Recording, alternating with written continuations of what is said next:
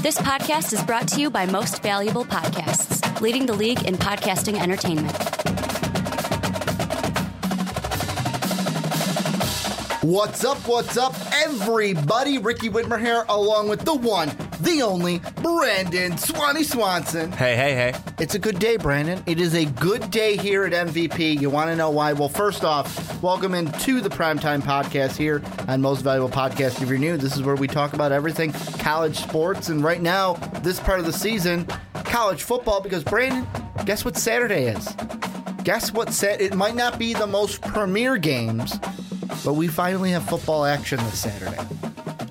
It's been too If, long. if you like it's your been Oregon, too long. If you like your Oregon State Beavers and your BYU, uh, your Cougars, Those are two of my favorite teams. and you like Charlie Strong going out with the Bulls here in South Florida, you are going to have a day. We finally get some football action, and you know what? You know what that means? It means a we're done with our previews. But guess what we get to do today? Today we get to predict who's going to win Oh. the Power 5 conferences. We get to predict who is going to be our wait. Heisman winner and our playoff predictions. And with that And playoff- they're all going to be wrong. And with that playoff prediction, you know what that comes with? You know what Oh, that yes, comes the with? kiss of death, of course. Yeah. Yeah, there it is. One lucky team is going to see if they can finally, because no team has yet, defeated the kiss of death. no, they haven't. defeated the kiss and of I death. I really feel bad for the, the team I, that you're going to take. I really feel bad for the team I'm going to take because I want them to do well. But let's jump into it. How we're going to do this is just kind of talk through the conferences. We're going to look through the Power Fives and kind of discuss who we think is going to be in the championship game, kind of teams we like, teams we don't. At the end, here's who's going to be in it. Here's, here's who's going to win that conference. Move into the next one. And we're going to go same order that we did for our preview. So, first one up, let's look at the ACC. I'll let you pick, Brandon. What you what what kind of side you want to start in? Where do you want to start? Atlantic and Coastal. Where's the conversation? Where do you want to start it for the ACC? well, let's start off with the Atlantic. I knew you were going to pick them. Well, it's well, It's a loaded conference. it's the Or loaded, conference, division. and it's it's the uh, it's the side of the conference that uh, I think we're going to see the winner of the ACC coming out of. yes, no, I totally agree in that statement. Totally agree. And we could see the winner of the ACC come out of this. We could also see the Heisman come out of this division as well with Lamar Action Jackson. Um, I have a bold prediction uh, Okay. for you later. Yes, 'cause we're gonna look at the be, Heisman. It's not going to be right now, but I've got a bold prediction for Okay. you later that most people will probably say, Okay. "Well, duh, it's not really a bold prediction," Yeah. but we'll talk about that I, later. I, kind of feel like where you're going to go, but Mm-hmm. I, I, I like I like I like the tease. That's what we call a tease here in the biz. A Yeah. little bit of a tease for you guys. But this division really, it's just like it's been in years past. Like we said during the previews, Florida State, Louisville, Clemson. Those are your front runners here in the Atlantic to win this division. It's just which which what order are they going to be in? Yes. And I think it's most notably you have to take a look at Clemson. People are going to look at them because of them winning the the championship last year. You look at them and you look at what they've lost, and I think everyone understands and realizes what they have lost. You no longer have Deshaun Watson, who's been a staple there. You don't have Mike Williams. Um, and uh, for you, Clemson, maybe it's a good thing you don't have Mike Williams because he may not play this season uh, for the Los Angeles Chargers. There's there's a lot of pieces offensively that you no longer have, but what people will be saying to us is, mm-hmm. well, take a look at their defense. Take a look at the defense that's still going to be pretty strong for them and something that could help carry them. So Clemson is still a team that people certainly don't want to write off just because of what they did, what they lost offensively. Louisville, everyone's going to continue to look at Lamar Jackson. Mm-hmm. No matter what changes around him, they're going to continue to say, he's there. He's your reigning Heisman winner. And he still is going to be able to do all these outstanding things with his legs, with his arm. Mm-hmm. And then, of course, people will look at Florida State and say, what can Deondre Francois, even without a Dalvin Cook, be able to do with this offense? What are the next steps he's going to be able to take as a sophomore uh, coming up in this campaign? So, those are the three teams that you, no one's going to, I mm-hmm. think, dispute that those are the top three teams. And again, it's just the order that you put them. And really, Ricky, I could see any one of these teams being at one, being at two, or being at three. I really could. Well, and the whole thing is with I mean, the order that I'm looking at is either Florida State and Louisville at one, Clemson behind them. And I'm looking at an article, Dabo Swinney, a few days ago as we're um, recording this on August 16th. He said that um, for ESPN that it's likely that Kelly Bryant, we had a huge discussion in the Clemson preview of who's going to be their starter. They had a choice between Bryant, Cooper, Johnson. Dabo Swinney on ESPN said that it's likely that Kelly Bryant's going to be the starter for Clemson. Bryant is a guy in 11 career games, 13 of 18, 75 passing yards, 178 rushing yards. So not a huge sample size to look at there, but I still think that I mean losing Deshaun Watson is going. I know that Clemson fans, and we heard a lot of them in the comment section for our Clemson video, our Clemson preview. A lot of them are kind of it seems like downplaying the loss of Deshaun Watson. You know, what our defense is going to be there. We've got guys to pick up the slack. But when you don't have a quarterback like Deshaun Watson, what he was able to do not just for you guys last year to win you guys that national championship game, but what he did the year before to bring you to that championship game. Because I would say his regular season two years ago was better than his senior season for the Tigers. I think that the the most pressure for me, and I kind of hate to say this because he's still he's only a sophomore heading into this year. It's not like he's an upperclassman or a guy that we're going to be talking about come draft time. I think the most pressure out of all three quarterbacks, we'll say Kelly Bryant, um, Lamar Action Jackson, and Deondre Francois. Francois has the most pressure because this is probably one of the most loaded Seminole teams that we have seen in quite some time since the Jameis Winston days, which weren't too long ago, but He's a guy that played very well as a freshman, 20 to 7 touchdown to INT ratio. You had he was just around just below that 60% um, completion percentage that I like and had over 3,000 yards last year. You're expecting players to progress each year. Those are phenomenal stats alone. If he gets any better than that, this team could be one of the best teams, not just in the ACC, but in college football. Like this is a team that me and you could be talking about at the end of the podcast when we go through our playoff predictions. And the thing that I think of is when I look at this season is there's going to be one game on the schedule for Florida State that I think does it because I know they have to go into Clemson. I mentioned that when we did the preview, but I still like Florida State at this point. I think that Louisville game. It's this year. It's going to be Louisville, Florida State. Whoever wins that game will be the winner of the Atlantic and will move on to the college football playoff with a win over whoever they play from the coastal. Yeah, I think you're right. I, I think on the Atlantic side. Uh, for me, mm-hmm. I've got Florida State winning winning that side, and I then at number two, I've got Clemson with Louisville mm-hmm. taking a step back to number three. Yeah, my only change is Florida State one, Louisville two, Clemson at three. How about the Coastal? And I'm going to hit you off with this is my shocker. I'm just going to hit you right away. You know who's going to win the Coastal this year? Yep.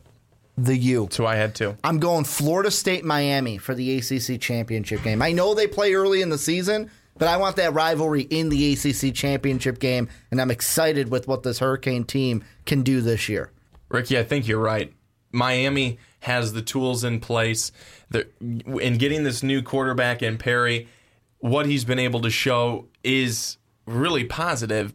But also, I think one of the things too is that there aren't enough teams mm-hmm. in this side of the conference to pose a huge threat. Right now, I think it's Miami and Virginia Tech as probably the clear top two teams. But then after that, everyone else kind of just fills in after. You know, I think you're still going to see Virginia and Duke towards the bottom. North Carolina will certainly take a step back to be somewhere in the middle, maybe the bottom echelon. Georgia Tech, I think, is going to be better. Pitt is going to be up there as well. But Miami, I think, is the clear favorite in this one mm-hmm. when everything's all said and done. This one, like you said, the other the other side, the Atlantic is so much more loaded mm-hmm. than the coastal is which make which is why it makes things a little bit easier for Miami to stand out the way that I think that they probably will. But that's but that's who I'll, I mean I'll just say it right now. Mm-hmm. It's going to be Florida State, Miami. No, I think so too. And I feel like the two games that are going to kind of solidify where we are going to go with and what we are going to get this season is first off, I said Florida State Louisville is going to be the game in that side. And then what is that, November 4th, when Virginia Tech hosts the Miami Hurricanes? And quarterback decision right now, I had to look up um, this article from eight hours ago as we're recording this. And there's still no decision in Miami. Mark Richt is still observing his quarterbacks between Rosier and Perry to see who he's going to start. Those two games, they're going to come down to it. And in the end, although I would love to pick the Hurricanes because in my heart, they're closer to my heart than the Seminoles are. I think the Seminoles walk out of the ACC and then they will have a chance to go to the college football playoff as the champions of the ACC. I think you're right. I completely agree with you. Florida State over Miami in that playoff game. Uh, excuse me, in that playoff, in the Mm-hmm. ACC championship game, which would then send Florida State to the playoff. Uh, Florida State, they they are a loaded team. Mm-hmm. They are a loaded team, and they're going to go, but they are going to just go as far as Deondre Francois is able to take them in his progression as a quarterback. Again, still a young guy last year, his Mm-hmm. freshman season, comes in now as a sophomore, and as we talked in a lot of the predictions, excuse, well, the previews rather, with a lot of the teams that have freshman quarterbacks coming in now as sophomores in year two, where are they going? We saw some good things and flashes of of brilliance and mm-hmm. and really great talent from them in year one. Do they have a sophomore slump? Do they take the next leap?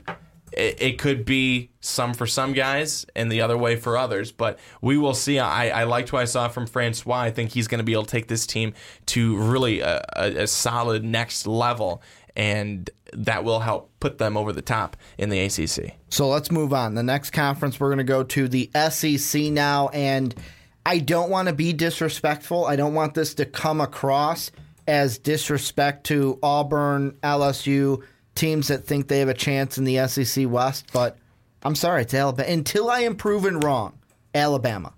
Like until until I'm proven wrong and until like Nick Saban leaves, I will always pick Alabama for the SEC West. Does LSU have a chance? Technically. Does Auburn have a chance? Technically. They they usually play Alabama tough in the Iron Bowl. This Alabama team, I don't care what they've lost. They still have great players on this team. They still have their leader at quarterback coming back. I think the West is an easy one. I think both me and you have the same thing yet again Alabama winning the West. Alabama will win the West. That's my prediction. Mm-hmm. But I think that also they're going to have a lot more competition from teams like an Auburn, mm-hmm. uh, who now has Jarrett Stidham, who we talked about, and we think that if healthy, Jarrett Stidham will really be able to take this team to the next level. Probably has a better chance of knocking off the tide than LSU does. I think you're right. I mm-hmm. think you're right, but I but I also think that now with Ed Orgeron over there at LSU, mm-hmm. a full year, and these guys respect him, and he demands you know just hard play from them. I think that they're going to be able to get back to where LSU football mm-hmm. was somewhere under Les Miles, and I think that you could see Auburn and LSU duking things out for number two. The real conversation, though, in this conference comes in the East because to me it's a crapshoot. And it's a crapshoot to me between really two teams, maybe three teams. And that maybe is Tennessee. Tennessee might be there. We don't know what kind of a step back they are going to take because they lost some big talent, some going to the NFL. To me, this East race, though, comes down to Eason and the Bulldogs, and then Malik Zaire and Feleipe and the chomping Florida Gators. That's what it comes down to. Bulldogs and Gators. My heart, my heart and my brain say two different things. My brain is clouded. My brain's like I don't really know which way I want to go because I could see both teams.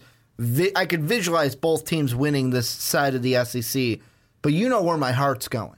My heart's going with the Georgia Bulldogs. Like that's the ones where it's like that's who if I'm rooting for either side, that's who I'm going with because I like Kirby Smart, Jacob Eason, phenomenal, great quarterback talent. However, can Georgia put all the pieces together this year to overcome a Florida Gator team? That's the question.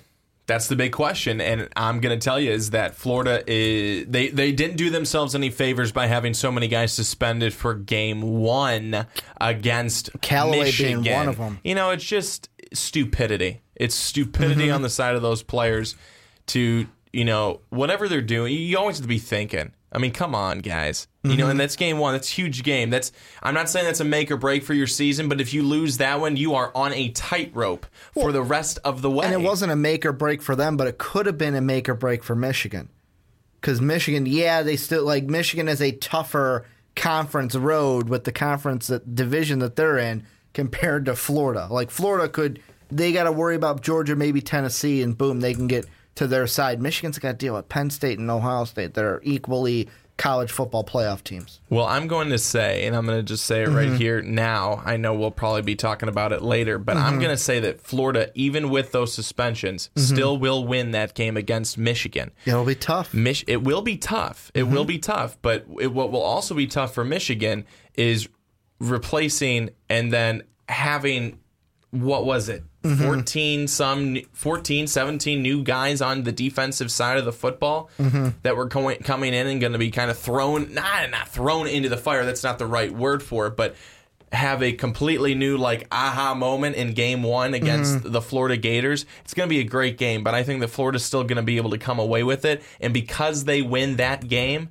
that puts them over the top with Georgia And here's the thing between like getting back to the SEC East because that's the real battle that we're looking at. No, but what we were saying, what Mm-hmm. we were talking about, had everything to do with the SEC East. Because if they don't win that game, I would say that Georgia would take them Mm-hmm. Well, and, and be be able to win it because they'd have one more win. Mm-hmm. But I think because Florida wins that, I think that they will take it. Yeah, and I mean the big thing for me is how are they? They could lose that game, and I don't think it'll matter in the fight for the SEC because it'll all depend how we do against our own conference teams.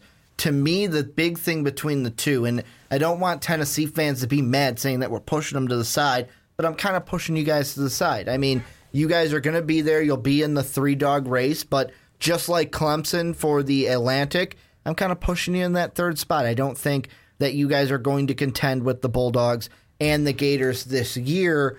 The thing with the Gators and the Bulldogs, though, that I think will kind of be the overtelling story, especially in that game and in their seasons as a whole, is the quarterback situations. Because we talked about Georgia. There was a comment I even saw on our Georgia, our, our Florida video um, recently where they're like, oh, they're going to use Feleipe for this, but then when we get to the red zone, we're going to use Malik Zaire. I could have had that completely just flip flopped with Zaire and Feleipe, and I apologize if I did. I'm just kind of remembering it off the brain um, how I saw it. You look at them, and they kind of have that quarterback controversy, I'm going to say, because you got two people to pick from. But then you look at Georgia, and Georgia's a team where I feel more confident in my football team if I know well coming into actual games that, hey, this is my guy. Jacob Eason's my guy, and this is the guy we're going to ride with, and there's no competition to him. And I wonder how that's going to play out this season for both sides. Will Georgia have a little bit of an edge because they have a quarterback to where it's like, I'm comfortable in my spot because I never had to be challenged for that spot this season or during the preseason coming into this year? I think you're right, and I think it's going to be an interesting situation with with however the quarterback situation ends up Mm-hmm. with Florida. That's that's going to be. I think that's going to be a big key, and if they're able to use both of both of the guys, Feleipe, and then of course Malik Zaire, who Mm-hmm. you know we believe is going to be. I think we believe he's going to be the guy who's a starter, but Mm-hmm. I mean, you know, are- we're not we're not necessarily sure about that. There that. are some but- people that are still pulling for Luke Del Rio, but I would take Malik Zaire. I think he's the front runner for the job. There are some people that are like, you know, don't count out um, Luke Del Rio because obviously it's if he's healthy. And there's a quote here um, from Twitter at GatorScott um, dot com or at Gator Scott's Twitter. The first thing Del Rio said is, "My arm is 100 percent healthy." So there are some people pulling for him, but I think Malik Zaire is the guy. However, if Zaire's the guy, can he go up against Eason 1v1? I'm going to say no, and I'm going to give it to Georgia. And there's my prediction right there. Georgia wins the East because they will win against the Gators. And both these teams, I think, will beat the Tennessee Volunteers. Well, I just um, found that comment Mm-hmm. from Hunter McIntosh.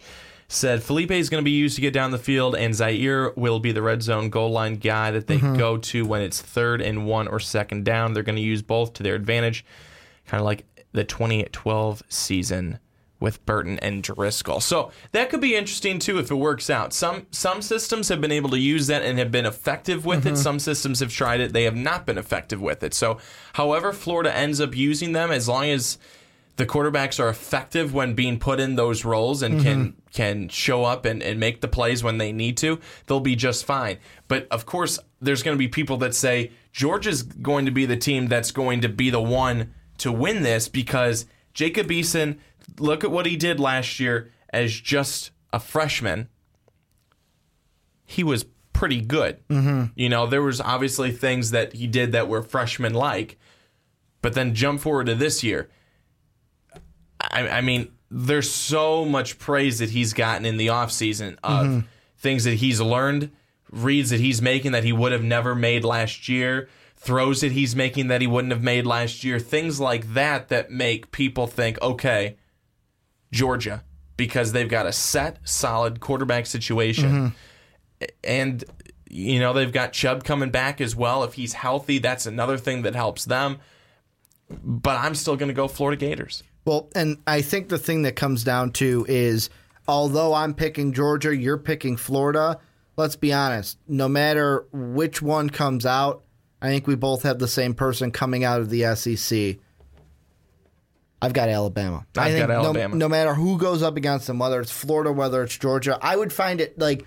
And the thing with my matchup with Georgia Alabama, I would like that matchup because you get kind of the the um, student against the teacher, where Kirby Smart under Nick Saban.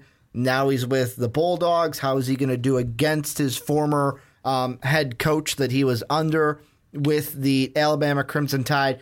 I think it's easy peasy lemon squeezy here that Alabama, no disrespect to Florida, Georgia, and even Auburn and LSU, but I still think they are cream of the crop when it comes to the SEC, and they are going to be the ones that come out of the SEC when it's all said and done. But Brandon, let's move on. We'll go into our next one, the Big Ten now on the docket for our previews, and I'm going to let you pick. Do you want to start and just say, you know what? Let's go with the heavy hitters. We're going to start with the East, or do you want to get the West out of the way first? No, let's go to the West. We did the heavy hitter last time. That- That's let's what, go to the West. That's what I was thinking here, and this is this is a conference that are two polar opposites. Where on the East we got the heavy hitters. We got Ohio State, Penn State, Michigan. They're the top three. They're probably the ones we're going to talk about.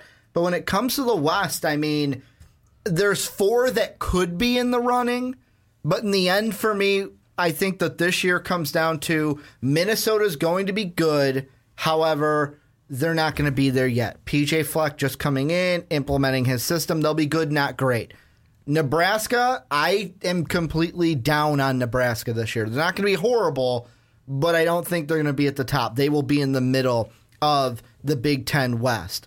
Iowa is interesting to me. I think that they could be actually the third team in this division with the choice for me, and I don't know who I'm going to pick yet. I'm leaning one way, but I don't know which way. It to me, it's either going to be Northwestern or it's going to be Wisconsin. Those are the two teams I kind of have at the top in the West. What are you thinking about? It's really easy for me. Wisconsin. You think Wisconsin right away? Yeah. Right away. No, like no discussion from another team. No.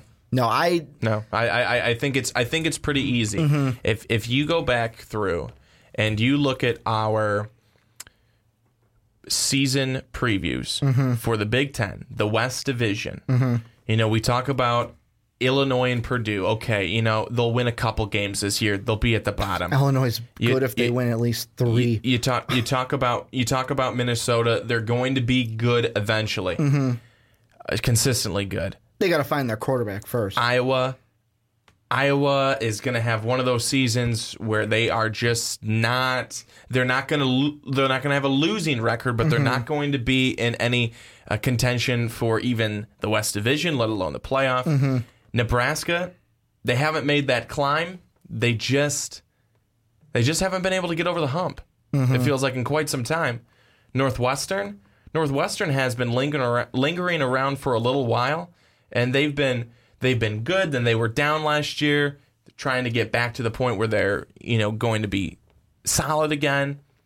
But the team that consistently seems like mm-hmm. to be that team that's around there, and you're not going, are they going to be good this year? Are they going to be good? It's Wisconsin, and that's why I think Wisconsin's able to win this one.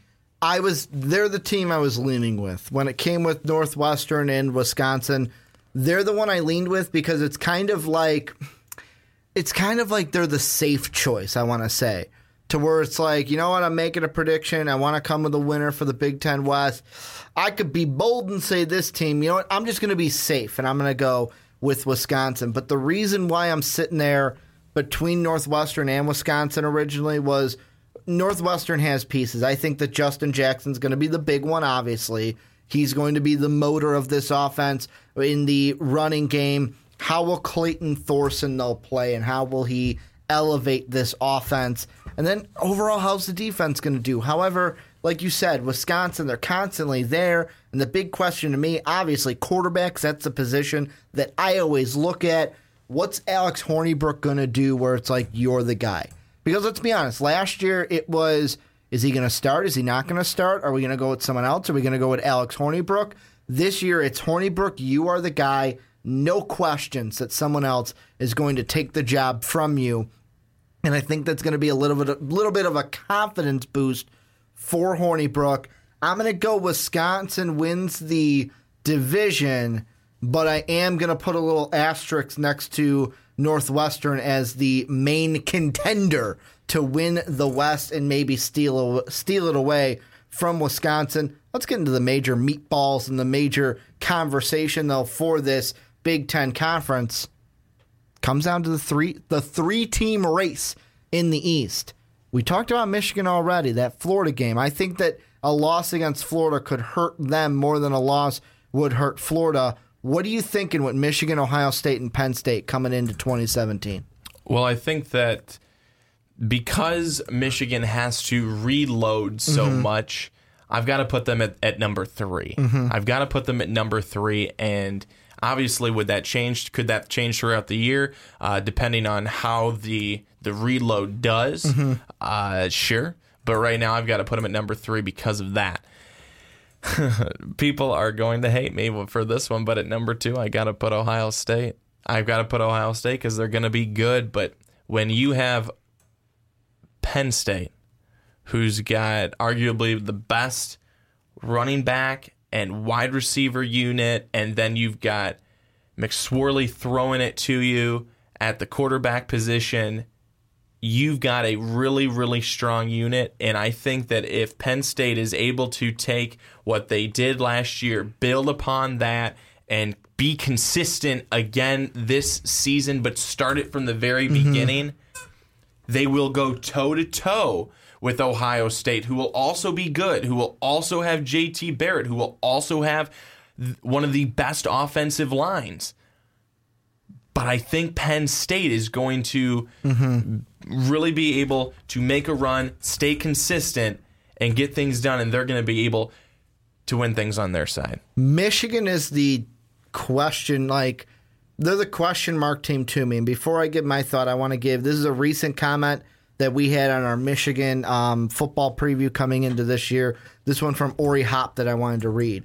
He said they talked about returning starters and the players Michigan lost, but they didn't talk about the highly acclaimed guys who were freshmen last year to return as sophomores and all the true freshmen that are expected to play this year. I think they go 10 and 2 again on the season with two two losses in the conference, but they will show flashes of the following year's potential, which will be their year to win it all. I think that Michigan, the way I'm looking at it, is they're either going to be number two or number three. in this side because I am, and Michigan fans are going to hate me. And I'm sorry because I like Jim Harbaugh and I rooted for you guys last year. I like Ohio State this year. I think that Urban Meyer has a well coached machine. Greg Schiano has come out and said that this is possibly the best defense that he has worked at, not just worked with, not just at the college level, but at the pro level. Let's be honest, though. He was trying to make Schiano men out of the Bucks, and there was no way he was going to make a bunch of Schiano men out of the Tampa Bay Buccaneers. He just wasn't going to do it. And Penn State, to me, I feel like right now I want to say Ohio State, Penn State, Michigan, but I feel like it's going to be marginal in between, where it could be Ohio State undefeated, Penn State one loss, Michigan two losses. Like that's how close it is within the top. It's not going to be like, oh, there's a big gap between two and three. These guys are all going to be close. And really, everyone's going to say, well, duh, Ricky, but it's going to come down to the games that they play each other this year.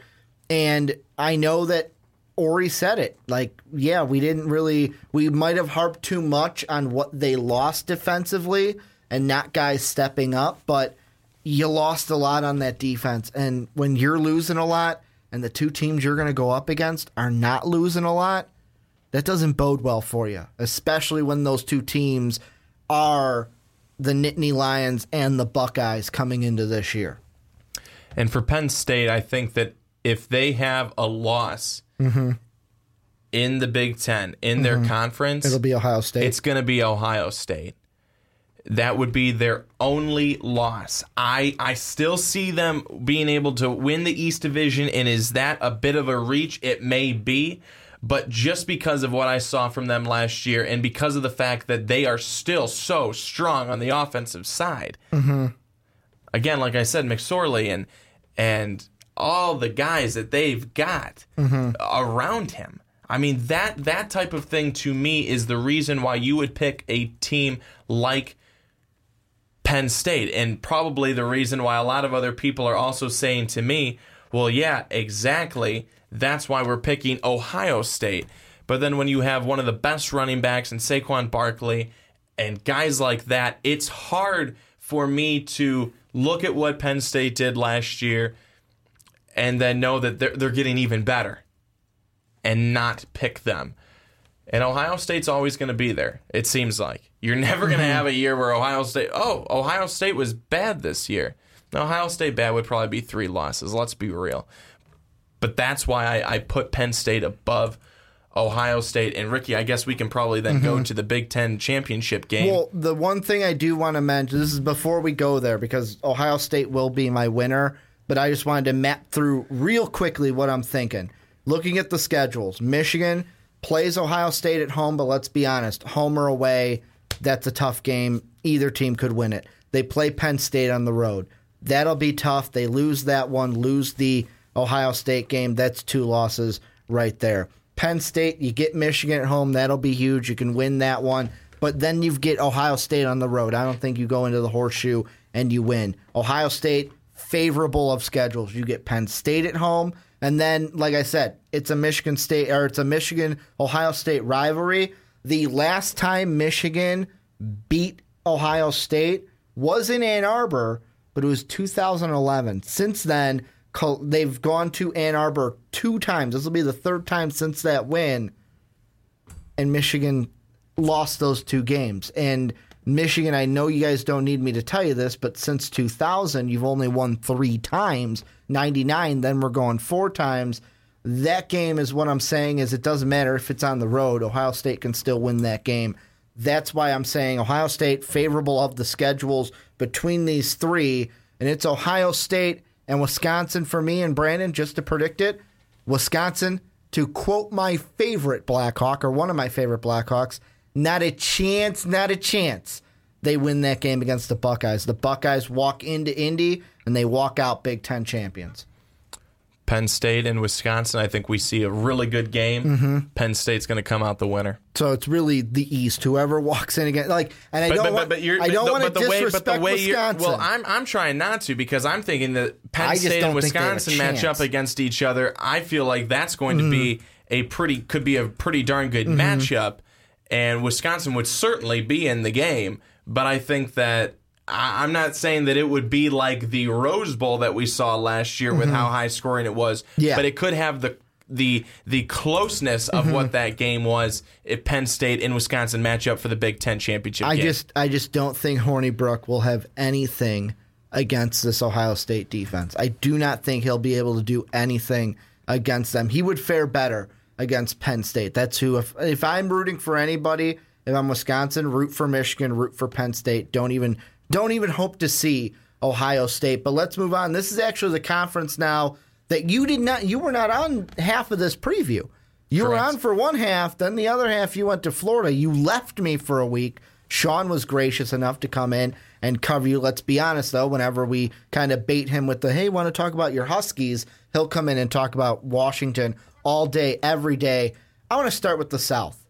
What are you, what are you thinking coming into this? Because for me, it comes down to two teams, and they're both in California, and both of them have quarterbacks that are going to be top five in the draft potentially. Comes down to the Bruins and Rosen. Comes down to Darnold and the Trojans. What's going on here for the Pac-12 South?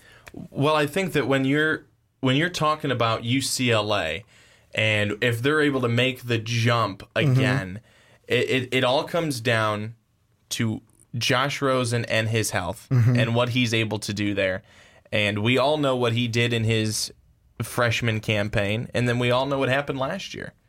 And and what happened last year was the fact that uh, poor guy got hurt and really had a, a, a struggle of a season. Really wasn't, you know, um, able to shine again like he did in his in his freshman campaign. But now junior year, you've got a chance to put all that behind you, start anew, and get things going. And will he be able to do enough though? Because there's another team that stands in their way, also from California, like you mentioned, and, and Ricky. I just don't want to be too harsh when I say it, but USC just runs away with the South. No, and that's exactly the same kind of mindset that I'm thinking of. And the reason why is Sam Darnold to me, I know that every time I speak about this kid, when it's to either Dave or Mark, when we're talking about the just what's going to happen this year, and especially with the NFL draft, I always say like, man, Darnold number one, and then I kind of jokingly go, yeah, but but, but we got to play the games. We got to play the games because let's be honest, anything could happen. But this USC team is going to be really good this year. That's why I, you noticed how I only said two teams. I'm not even like Colorado and Utah are good, but I'm not.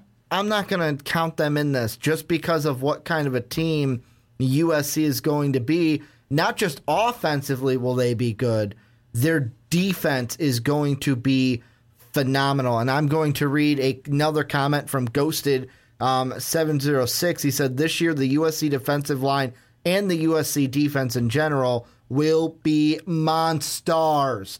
Think Jurassic Park, think T Rex, think pissed off T Rex. That's what he's saying. And I kind of agree with maybe not the pissed off T Rex. 'cause I'm thinking, what do you have to be pissed off about? Maybe the bowl sanctions from the past. But no, this defense is going to be good. It's going to be led by Sam Darnold. And barring an injury to Darnold, this team wins the South. Moving over to the other side, though, I'll ask you this Does Washington repeat as Pac 12 North champions? Well, they returned 13 starters from last year's team. Mm-hmm. One of them, probably the biggest one, mm-hmm. is Jake Browning. And the second biggest is Myles Gaskin mm-hmm. at the running back position. Those two return.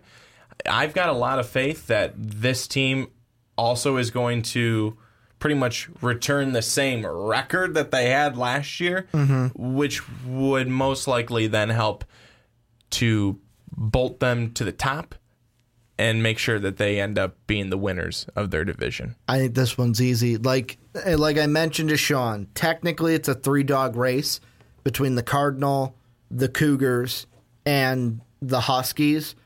But I think you would be I want to say you'd be stupid to pick against the Huskies with like you said, the talent that they're coming back.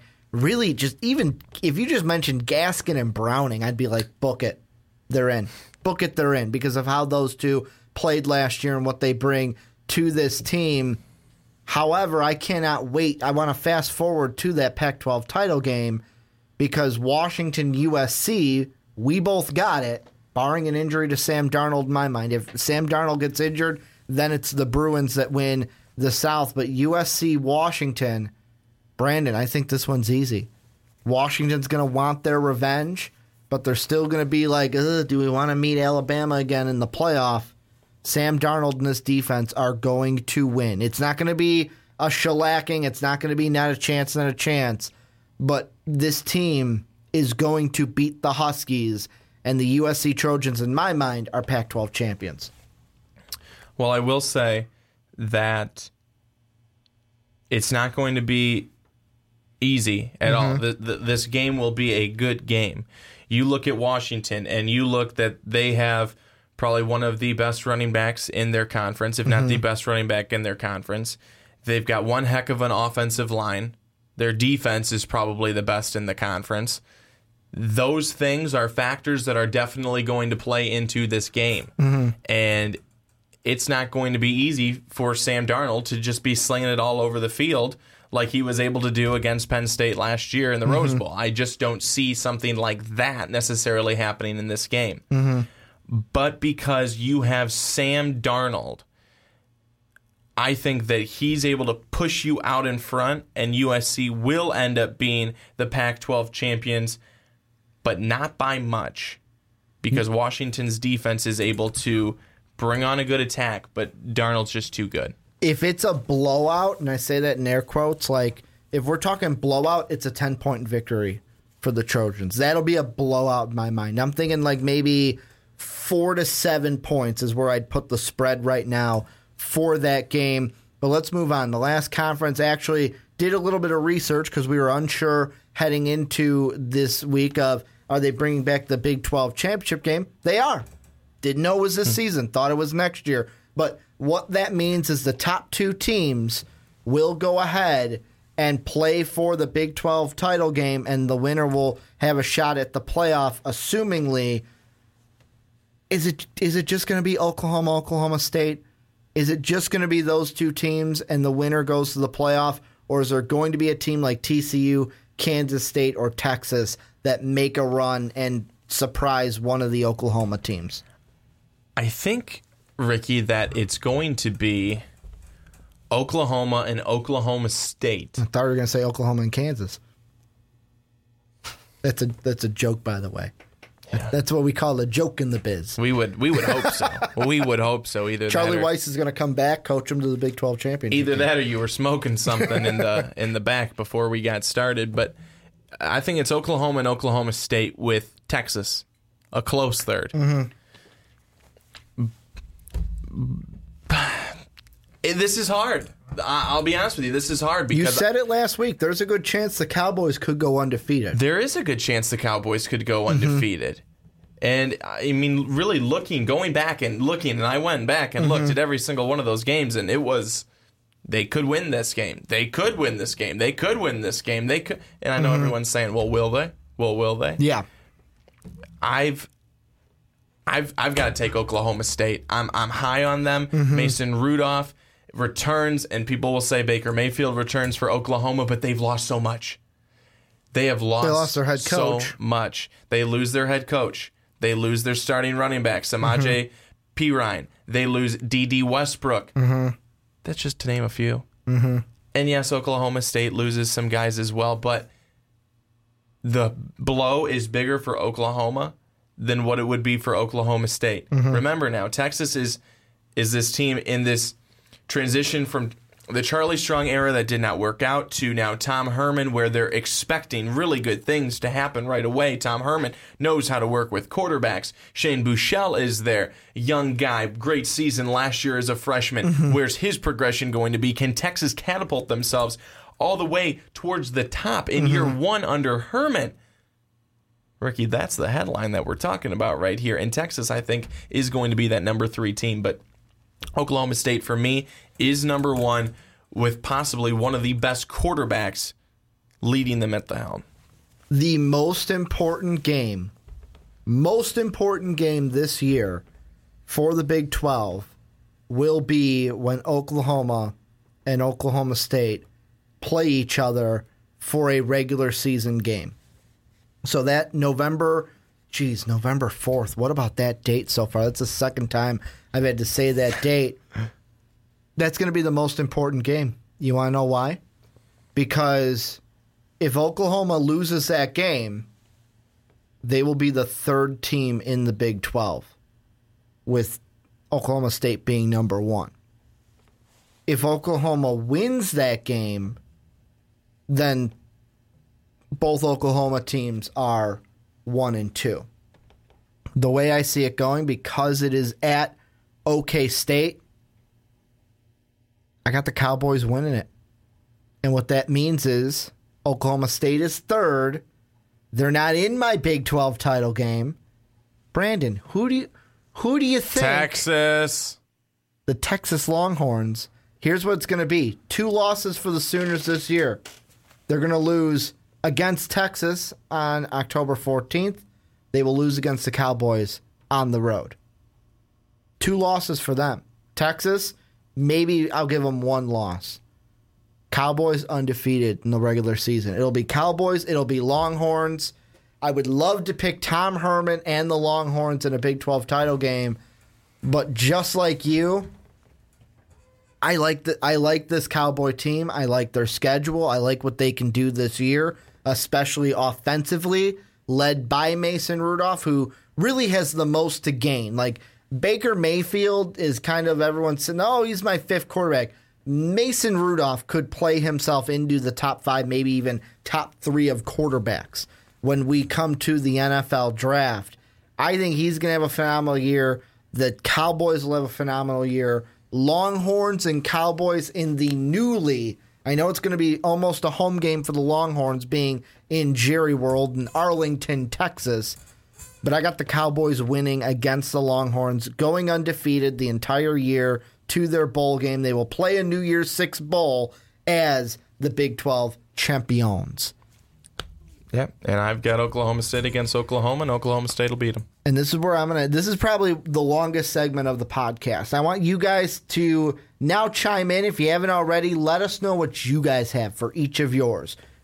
Just a quick rundown. I had Florida State, I had Ohio State, I had um, Oklahoma State, USC, and Alabama. Quick rundown of your teams, just one last time for everybody. Gosh, can I remember? If you can remember. I had just who wins each one, Yes. correct? I had Oklahoma State, USC, Alabama, Florida State, Penn State. and Penn State. Those were the still a little differs, a little the same with both of them, but a little differs here and there. You guys let us know what you guys think down below in the comment section. Who do you got winning each conference? What do you think of the big storylines heading in for 2017? We will touch these teams a little bit later because we will get to our college playoff predictions later in the podcast. But Brandon, let's move on. Let's take a little bit of a detour here and let's start our next segment. We're going to talk about the Heisman Trophy. Give our Heisman Trophy predictions, obviously, at the end of the segment, but kind of talk about some of the guys that could win this. And I know I said I wasn't going to, but Brandon, I changed my mind. According to this is a tweet sent out earlier this offseason in July. Here are the updated odds as of July 9th for the Heisman Trophy winners. Darnold 7 to 2, Lamar Jackson 8 to 1 odds, Barkley, Mayfield and Browning all at 10 to 1, Stidham and Barrett at 12 to 1 and Deondre Francois 15 to 1 rounding it out for the Heisman odds. I know we're giving out predictions at the very end, but what are you thinking coming into this Heisman race? Is this just going to be a race that's just dominated by quarterbacks? No. Okay. No. Or are you saying that just because of Saquon Barkley? Barkley's going to be the one non-quarterback we talk about this year. No, I, I, I, I don't think so. Mm-hmm. I don't think so because you've got Saquon Barkley, Mm-hmm. and don't you remember a guy at LSU who took over for Leonard Fournette when Leonard Fournette got Yeah. hurt, and Little you got action. Derrius Guice. and little little you- Guice action. you know, I, I think that a lot of times, always, you want to take a look at the quarterback position, and it's very easy to. Mm-hmm. But you've got to remember that there's other guys out there who are going to perform and who have already showed us some flashes you know, whether it be last year, whether it be for the last couple of years. Mm-hmm. And if they do that for a full season, injury free, their team does well too. Always helps. Always helps when the team does well. Then I think we've got something to talk about outside of just the quarterback position. And I mean, even take a look at what a story it would be for a guy like Nick Chubb. No, I know that's probably a long shot. But- He's at plus 2,500 for his odds, according to Bovada. Okay, so a bit of a long shot. but think about it. He comes back. He has a gr- he had a great season. Mm-hmm. Gets injured. Mm-hmm. Then comes back. You know, comeback player of the year has this outstanding season. Shines above everything else. Georgia does well. Mm-hmm. Wins their side of the conference. If all these things Almost beats Alabama. if all these things go together, mm-hmm. then one, you got a great player who had a huge impact for his team. Mm-hmm. Two, you had a team that performed well. And for some reason, it always seems like the team has to be good for the player to Well- to have the recognition, And that's even the- even if they're a really really good player on a bad team, which is why you're hardly ever Mm-hmm. going to see someone win an MVP if if Giancarlo Stanton you know, take a look at him right now. Marlins aren't wonderful. Mm-hmm. Yeah. But if he was on a team like the White Sox, he's probably not getting looked at for an MVP unless position. unless you have something happen, and that's what I kind of want to pull it to. Is I'm glad you brought that up because the one guy Well, that fit the one guy that fits perfectly is Lamar Jackson. And in my mind, I would love Lamar Jackson to win the Heisman. I mean, video game Jackson, Lamar Action Jackson is what I love to call him. Fell in love with this kid last year. Favorite quarterback to talk about here on the podcast. His team, though, Louisville, let's be honest, although we talk about them in the top three, we talked about him in the top three teams of the division for the ACC. Let's be honest, both of us picked Florida State over them. And you even picked Clemson and Florida State over that Louisville team. And there are people in that corner. That's why I bring that up. The thing that I wonder if it should it hurt Lamar Jackson if, let's say, he has numbers similar or better to last year, should it really hurt him how his team does if he's playing phenomenally? Because it kind of, this is kind of the debate of, like you brought up, not very often are you going to see a player win MVP when they're not a top team. However, last year NBA, I want to bring it up. Russell Westbrook, I know he phenomenal record breaking season, won the hot or won the MVP, and his team was the sixth best team in the West. Could Lamar Action Jackson do a similar thing, break some kind of weird record that we've never even thought of that would be broken, and could win the Heisman, although Louisville could be third in their division? I think that's the type of question that you have to bring up for, for anybody. Mm-hmm. But I'll throw out, I, I mentioned earlier when we were doing the podcast, I had a bold prediction when it came to the Heisman Mm-hmm. talk. And my bold prediction is Lamar Jackson is not going to sniff The, the top Heisman three. competition. He, He's not going to sniff it. he's not going to get invited to the ceremony, is what you're saying? He won't be there. Holy crap! He will not be there. Holy crap! Not this year. you don't think he's even going to get invited? I think he gets invited. He won't be there. He will not be there. Wow. Now I just now I'm eager to hear your top. Like I know coming in, you're like Ricky. How many should I have? Should I have a top three? Should I have a top five? And I originally I was like, no, we'll just talk about it and just kind of give our who we think's going to win at the end. But now I want to. Do you have a top five? I got a top five. Give me you. your. I want to hear your top five now that you're not having Lamar Jackson even invited No. to the presentation. No. So so number one is going to be Mason Rudolph. So he's winning it. He's winning it Okay. with the offense that they've got. Mm-hmm. Argu- arguably best in the country, and they're reloaded. Mm-hmm. So Rudolph number one. Okay. Number two. number two is Sam Darnold. Mm-hmm. Two Sam Darnold. I think that's probably a, an, easy one for you. He's probably your number one. Probably. So two is You Sam be right. Darnold. Two Sam Darnold. Number three, Baker Mayfield. Mm-hmm. They lose a lot, but because they still have Baker Mayfield and just because he's so talented, he'll still be able to be in the conversation because he's still going to be able to put up stats, and it's the Big 12. Mm-hmm. Number four, Saquon Barkley. Saquon Barkley is going to have an incredible year. If he builds off what he's done the last couple of seasons, he is going to be outstanding. And then at number five, guy I already mentioned earlier, Derrius Guice. If this guy can have a full, you know, a nice full season of staying healthy mm-hmm. and LSU being able to produce for him, offensive line that's able to find him some holes, he will be in the discussion as well. I I'm just shocked. The, the thing that I'm shocked most about is I think with this year, and I know this goes back to the question I asked to start this segment. I don't think we're going to get five quarterbacks up there. I don't think it's going to be a top five list and we get five quarterbacks up there. The top three might be all quarterbacks. Saquon Barkley's the one that I'm thinking he's the best odds to crack that top three, but he won't win it. One of the quarterbacks, I think, will get it. I'm just shocked that I don't think that two non quarterbacks get into the top five this year. With this class that we have, we've even talked about in the past, way early in this offseason, could this be the best quarterback class we see in college football? And I am sitting on the other side of you. I'm trying to think right now. I'm looking at like my bottom because my top is easy. Like right now, I'm a little flip floppy at the top because yes, Lamar Jackson, Lamar Action Jackson, got to put some respect on that name. Won it last year.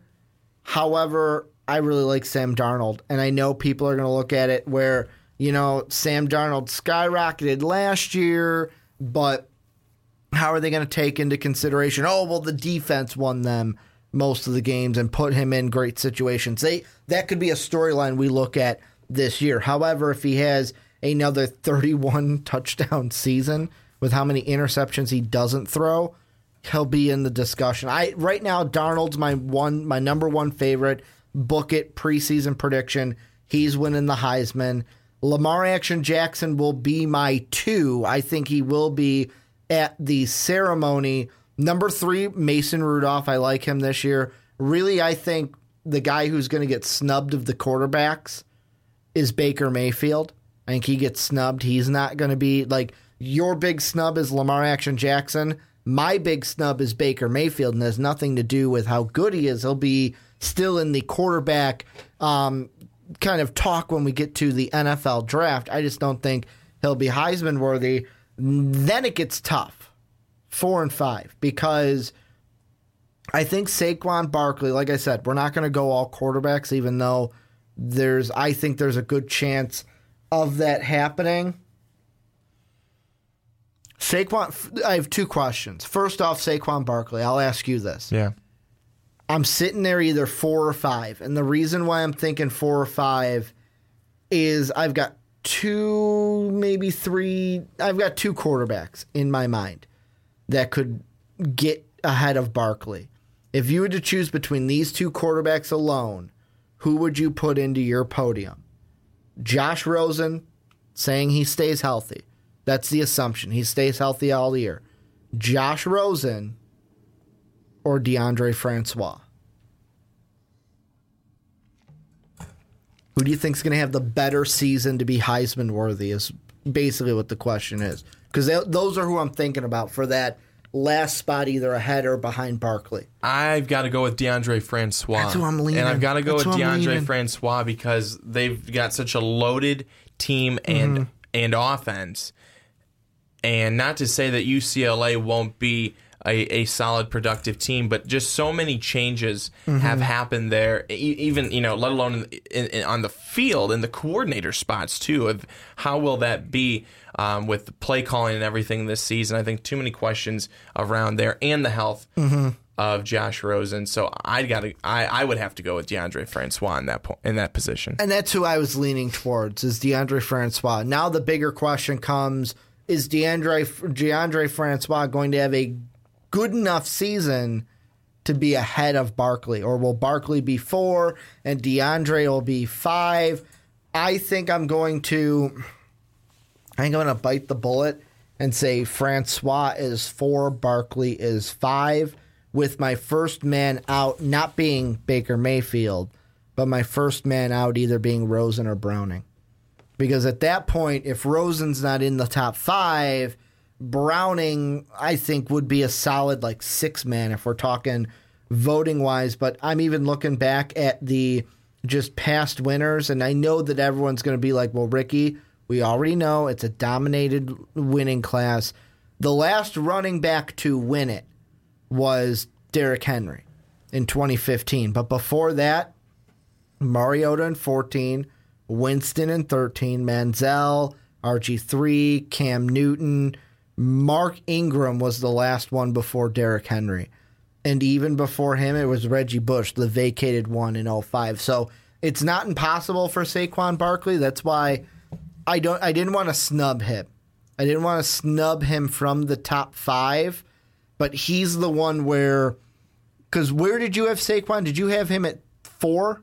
I had him at four. I want to ask you this: Is there any chance in your mind? Because you had. I'm trying to rethink yours. You had Rudolph number one. Who did you have number three? Darnold, Mayfield. Okay, for Mayfield, Rudolph for me, Mayfield for you. Is there any chance in your mind or any thought in your mind that you're like, you know what? Maybe I could see flipping those at the end where Mayfield might have a lesser season and Barkley does a little bit better to where it's Rudolph, um, whoever your two is, I forgot, Darnold, and then Barkley instead of Mayfield. Yeah. Yeah, I could see that. I could totally see that happening. I, I think Mm-hmm. Saquon Barkley is going to have a phenomenal season. And there's pretty much no better running back coming into the league at this point. Well, just- when I, I say coming he- into the league, I'm saying coming into the season that's already Yeah. Mm-hmm. in the league. I, I just don't see. I just don't see that happening. I just think he's unless he stays next year. When it comes to the Heisman, I think he's kind of screwed. And the only reason I'm saying he's screwed is because of all this quarterback talent around him, and not just the quarterback talent. How much do we in the media and in college football as fans, even football, love quarterbacks? Because when your team has a good quarterback, you're already 75% to a winning season if you have a quarterback that you can rely on. But any any final thoughts? Because I think we both gave our top five. We both gave who we think are winning it. I'm going to give it to Darnold. You gave it to Mason Rudolph. Any final thoughts? Anything you think you didn't mention that you want to about the Heisman race? Uh, no, I, I- I don't think so. I think that it's quite possible, though, if we see uh, the type of season that I'd like to see out of Penn State, they could have two guys in the finalists. They could. They could have McSorley too. They, I mean, they very well could. So I, I think that, that that's an uh, absolute possibility. Will think- it happen? Probably not, but it's it's definitely something that could. I'll put it this way: your two running backs in the top five, I would say that having both Penn State players in the top five would be more shocking than having two running backs in Yeah. the top Oh, five. To me, I That's agree. I, I would put Guice and Barkley in over McSorley and um, Barkley in the top five. But I want to know what you guys think. Let us know down below. You can give us your top five. You can give us your top three. You can just give us your winner. Whatever you want to give us down below in the comment section. We want to know what you guys are thinking. Also, I want to pick your guys' brains. I mean, my snub wasn't too big. Like Mayfield could be a guy that's snubbed, but you you went bold prediction Monday on us. We haven't had one of those in a long time because we Haven't done a show on a Monday. we haven't for a been while. on a Monday in a while. But bold prediction Mondays are back. Brandon bringing it back with Lamar Action Jackson not in the top five. Let us know what you think about that as well. But Brandon, let's close out the podcast, and we're actually going to go back to our season predictions from the first segment, and we're giving our college football playoff. Hold us to them. Preseason predictions. And we know you will. No, they will hold us to them. I'm going to let you go first. Run us Thank through you. your playoff, your 1v4, and then run us through the matchups and to your championship. All right. So, do you want me to just say the the four that I have? So you're going to go through your 1 through 4. So number Okay. 1, number 2, number 3, number 4. Then, like, okay, 1v4. Talk Okay. about the Sure, game. sure, Give me a sure, winner. Sure. So number one is Alabama. And for those of you that have followed us for a long time, that is zero surprise for all of you. Number two, I'll come at you with a surprise. Okay. Oklahoma State. Undefeated State, Oklahoma State in your mind. Oklahoma State, I have them just being an outstanding team this year. They've, Just an inch better. they've they've got they've got the, the tools to do it, and they're in the Big Twelve. I keep having to preface that. Um, number three, USC, and number four, Florida State. Okay. So then the matchups would be like this: Alabama versus Florida State, one v four, and, and in this one, you've got just again this Alabama team who we have yet to see what we're going to see from Jalen Hurts, but mm-hmm. I really, really liked what he had, what, what he showed us last year. In his first year at Alabama, you know, you you always have high expectations. But when you're a first year quarterback at Alabama, that's huge. I thought he did really, really well. I think he needs to improve as a passer and throw the ball more than than than what he did last year, and maybe run a little bit less. But he's just so successful with his legs that that's something you don't want to take away from him. And their defense, their defense, I mean, you can't say enough about how good they are on the defensive side of the football. And then on the other side, you've just got Florida State, who mm-hmm. Deondre Francois, same thing. It's going to be a great matchup because of the fact that you've got sophomore quarterback against sophomore quarterback. Which one is going to be the better one? Mm-hmm. And I think it's going to end up being Alabama. And I think that because not only do you have a great kid in Jalen Hurts, but you've got such a plethora of running backs at, there at Alabama. I mean, mm-hmm. it is it's crazy the the amount of guys that they can put in there at that position and the depth that they have at that position and be successful. And then their defense. I mean, you don't have to say too much when you say Alabama's defense. So I think Alabama's going to win that game. It'll be a good game, but Alabama will get that win. And then the other matchup, the one that I'm more intrigued about, mm-hmm. Oklahoma State USC. Mm-hmm. So Oklahoma State gonna have the best offense in college football. They're gonna go up against one of the best quarterbacks in college football in Sam Darnold, but yet they also Oklahoma State have one of the best quarterbacks in college football. So you talk about year of the quarterback, you look at each one of the quarterbacks that I have in my four playoffs, you've got what three of them as possible Heisman Award winners. Mm-hmm. You could even count a fourth. You could even put Jalen Hurts as a far distant one, at least to start the season, who could play his way into Yeah. being being a, a candidate. But Oklahoma State and USC, I think the one downfall with Oklahoma State is that they're finally going to see a defense for the first time all year. Mm-hmm. They're going to see a defense in, in, in USC, and USC, Sam Darnold, is going to be able to throw against a defense that really had a lot of holes last season that's going to be one of the biggest issues for Oklahoma State is are they going to be able to hold up against such a good quarterback like Darnold? I don't want to keep going back to it because I feel like I'm a broken record, but I will do it. Is that look at what Darnold was able to do in that Rose Bowl game. I mean, he was just able to find guys to be able to go up and shred the defense of Penn State. What would he be able to do against the defense of Oklahoma State, who really struggled last year? I think they'll fill some of those holes, but still not to the point that they'll want to. And it'll end up also being a very, very good game. And I'll wait to give my two until you give yours. So you have your championship all set up. I know in my head. I, Okay. I'm ready. I'm ready to say it. I just So am going to wait for now you. Now I'm going to give my four, and I've been thinking while you've been giving yours because Brandon. yeah, I know you haven't been listening to me. I, I well, I know that before the segment, I gave you a four, then I changed the two and three. I've thought about it and I've changed my four. The, the same four stayed, Brandon. It was just where are they going to map out? And I mean, my four here they are for you. Number one, Alabama undefeated season, Alabama Crimson Tide. Number two, the undefeated USC Trojans. I look at their schedule and I don't see the only loss I could possibly see comes in the Pac 12 title game if they play Washington. I don't see that happening though. Undefeated throughout, for the USC Trojans. The other two teams, one loss teams that will edge out an undefeated Oklahoma State team. And I know Cowboy fans are going to get mad, but I've got the wrong OSU. Well, Cowboy fans are going to say it's the wrong OSU. That's what we're going to see all over Twitter. One loss Buckeyes getting in at third. And the reason why I say that, and I kind of want to. I want to ask you something. I want to ask you your opinion on something. You have two teams. The other team's Florida State, by the way. And they're originally at my four. I want to ask you something on the fly.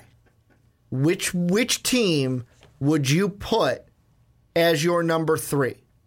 A team that one loss last game of the year against Michigan. Close game. Let's say like three point loss against Michigan. They're 11 now, could be higher when we get there. Or a team that loses to Alabama week one of the season. And those are the only only losses for each team. Which one would you put higher? Because in this scenario, not only would they beat Penn State, but they'd beat Oklahoma as well, would be Ohio State. That's why I'm kind of. I would say Ohio State. Would be higher. I would say Ohio Okay. State would be higher, but then you also have to bring in the factor of how good is Clemson and Louisville. no, Okay. how good is Michigan? Is How Michigan go- is, how is, good are they at the end of the year? Mm-hmm. Michigan a good team at the end of the year, or are they a five loss team, or are they a four loss team? They're How good are they? This is what I'm saying. This is my scenario for the Pac 12. For the East, this is what I think is going to happen.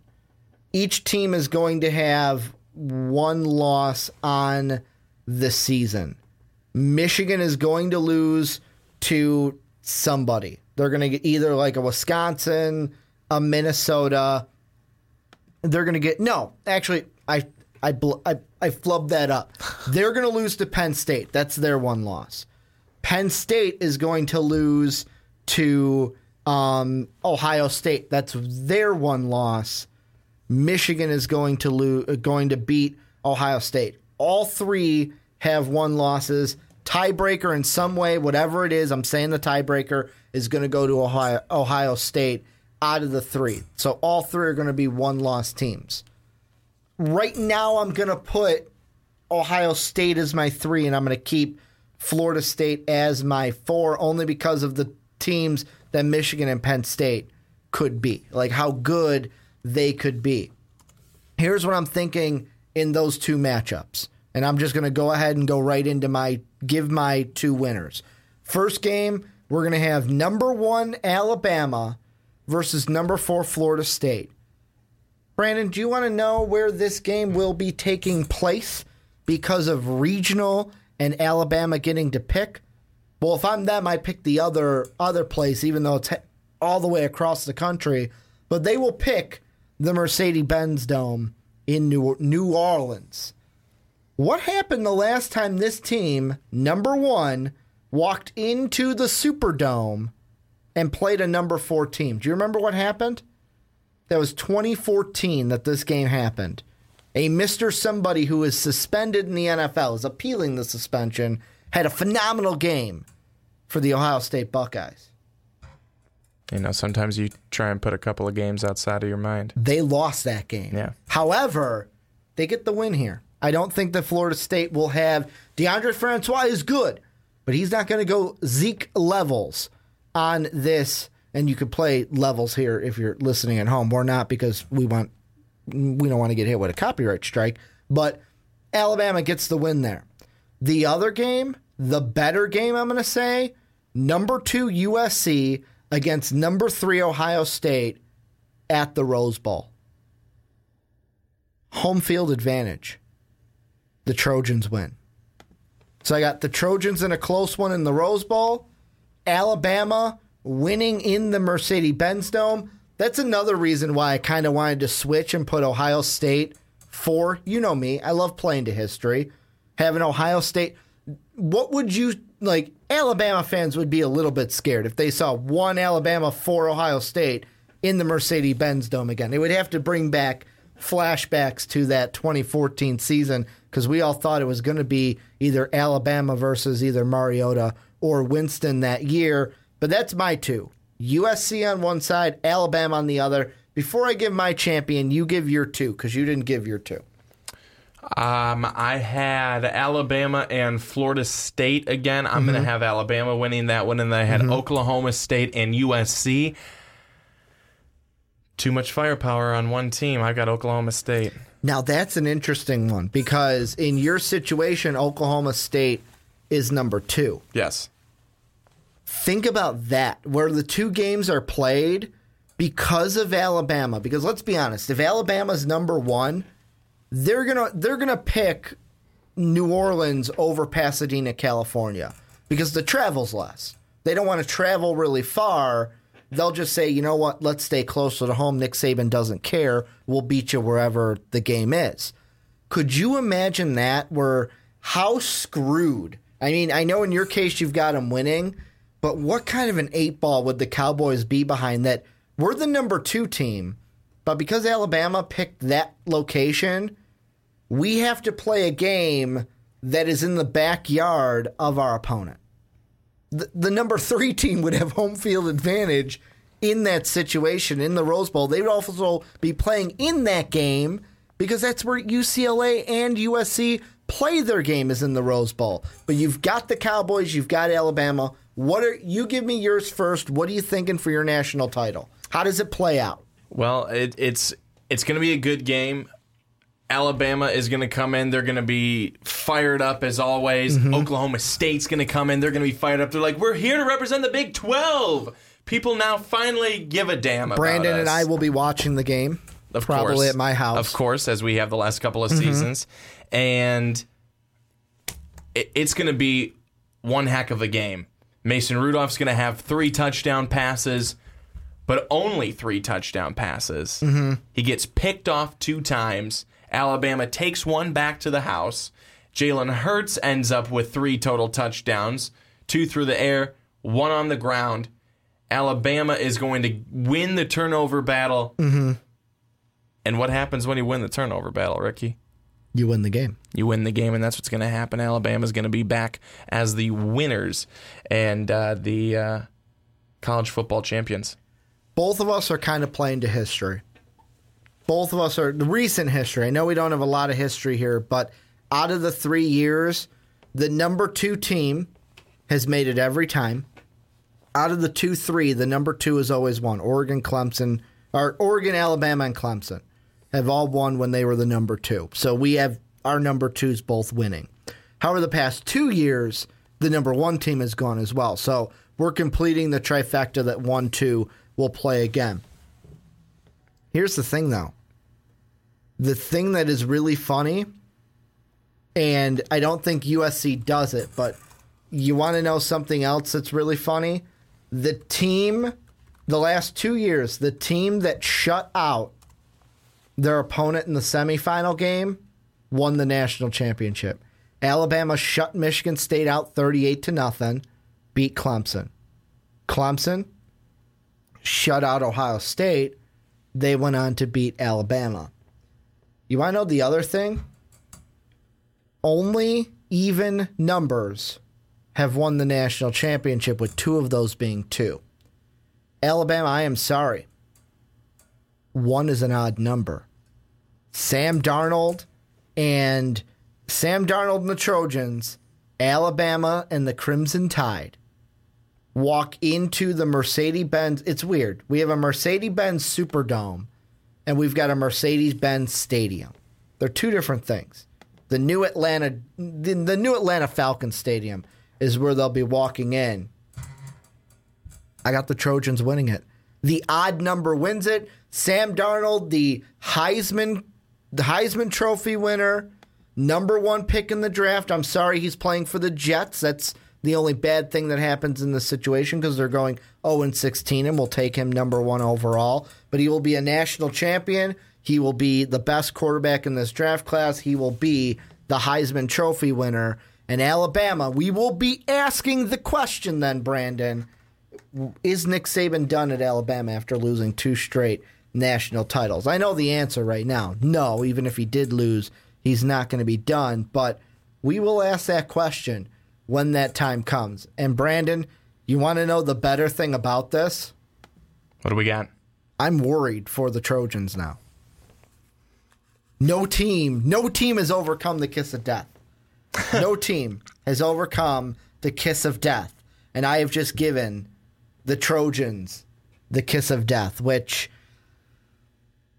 I told you coming in, Brandon. I was like, I didn't want to do it. I'm like, you know what? There's there's one team I want to win it all, and there's one team that I think is going to win it all. But screw it, they're going. Oh, they're they're not winning the game this year. I'm keeping them as far away from the championship. But I just couldn't do it. I can't do it. Like even though I was like, you know what? I don't want to give them the kiss of death. I could not do it.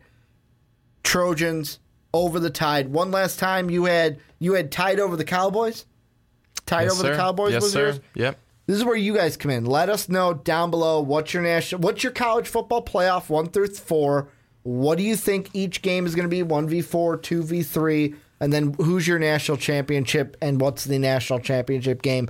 Let us know down below in the comment section. Want to thank you guys for either watching and listening. Also, Brandon, there's one thing people might be like, well, guys, you guys are done with the the uh, previews. What's happening to Swanee's final thoughts next week? Next Wednesday, we're going to be starting something new. Swanee's final thoughts has been upgraded. It's been upgraded into give give the people a little a little one a one week plug for what's coming next week. Yeah, yeah. So we've got something really exciting coming next week. A a brand new show here on MVP. That's what I think with myself, Brandon Swanson, being able to talk That guy.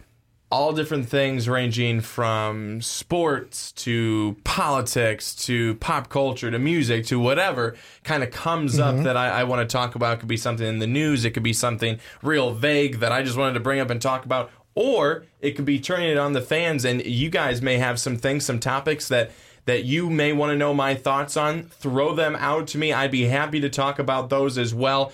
Really want to be able to be interactive with with you guys as well because that's what makes it even more fun when I'm able to talk about some things that you are interested in as well. So really excited about that. And as Ricky said, that'll be starting next week here on MVP August 30th. Yep. Next that's Wednesday. coming right around the corner. Again, that's what I think with Brandon Swanson. I'm I'm really excited for it, and we hope that you guys are too. So that means Brandon's final thoughts are no no longer going to be at the end of the primetime podcast because you're going to give us your fi- your your ultimate thoughts each and every week on Wednesdays. But I want to thank you guys for whether you're watching on YouTube, whether you're listening on Blog Talk Radio. Thank you guys for giving us a part of your day. Can't wait to see what you guys think down below in the comment section. And as always, have a good day, everybody. Thank you for listening to this MVP podcast. Follow us on Twitter at Most Valuable Pod for more great podcasts.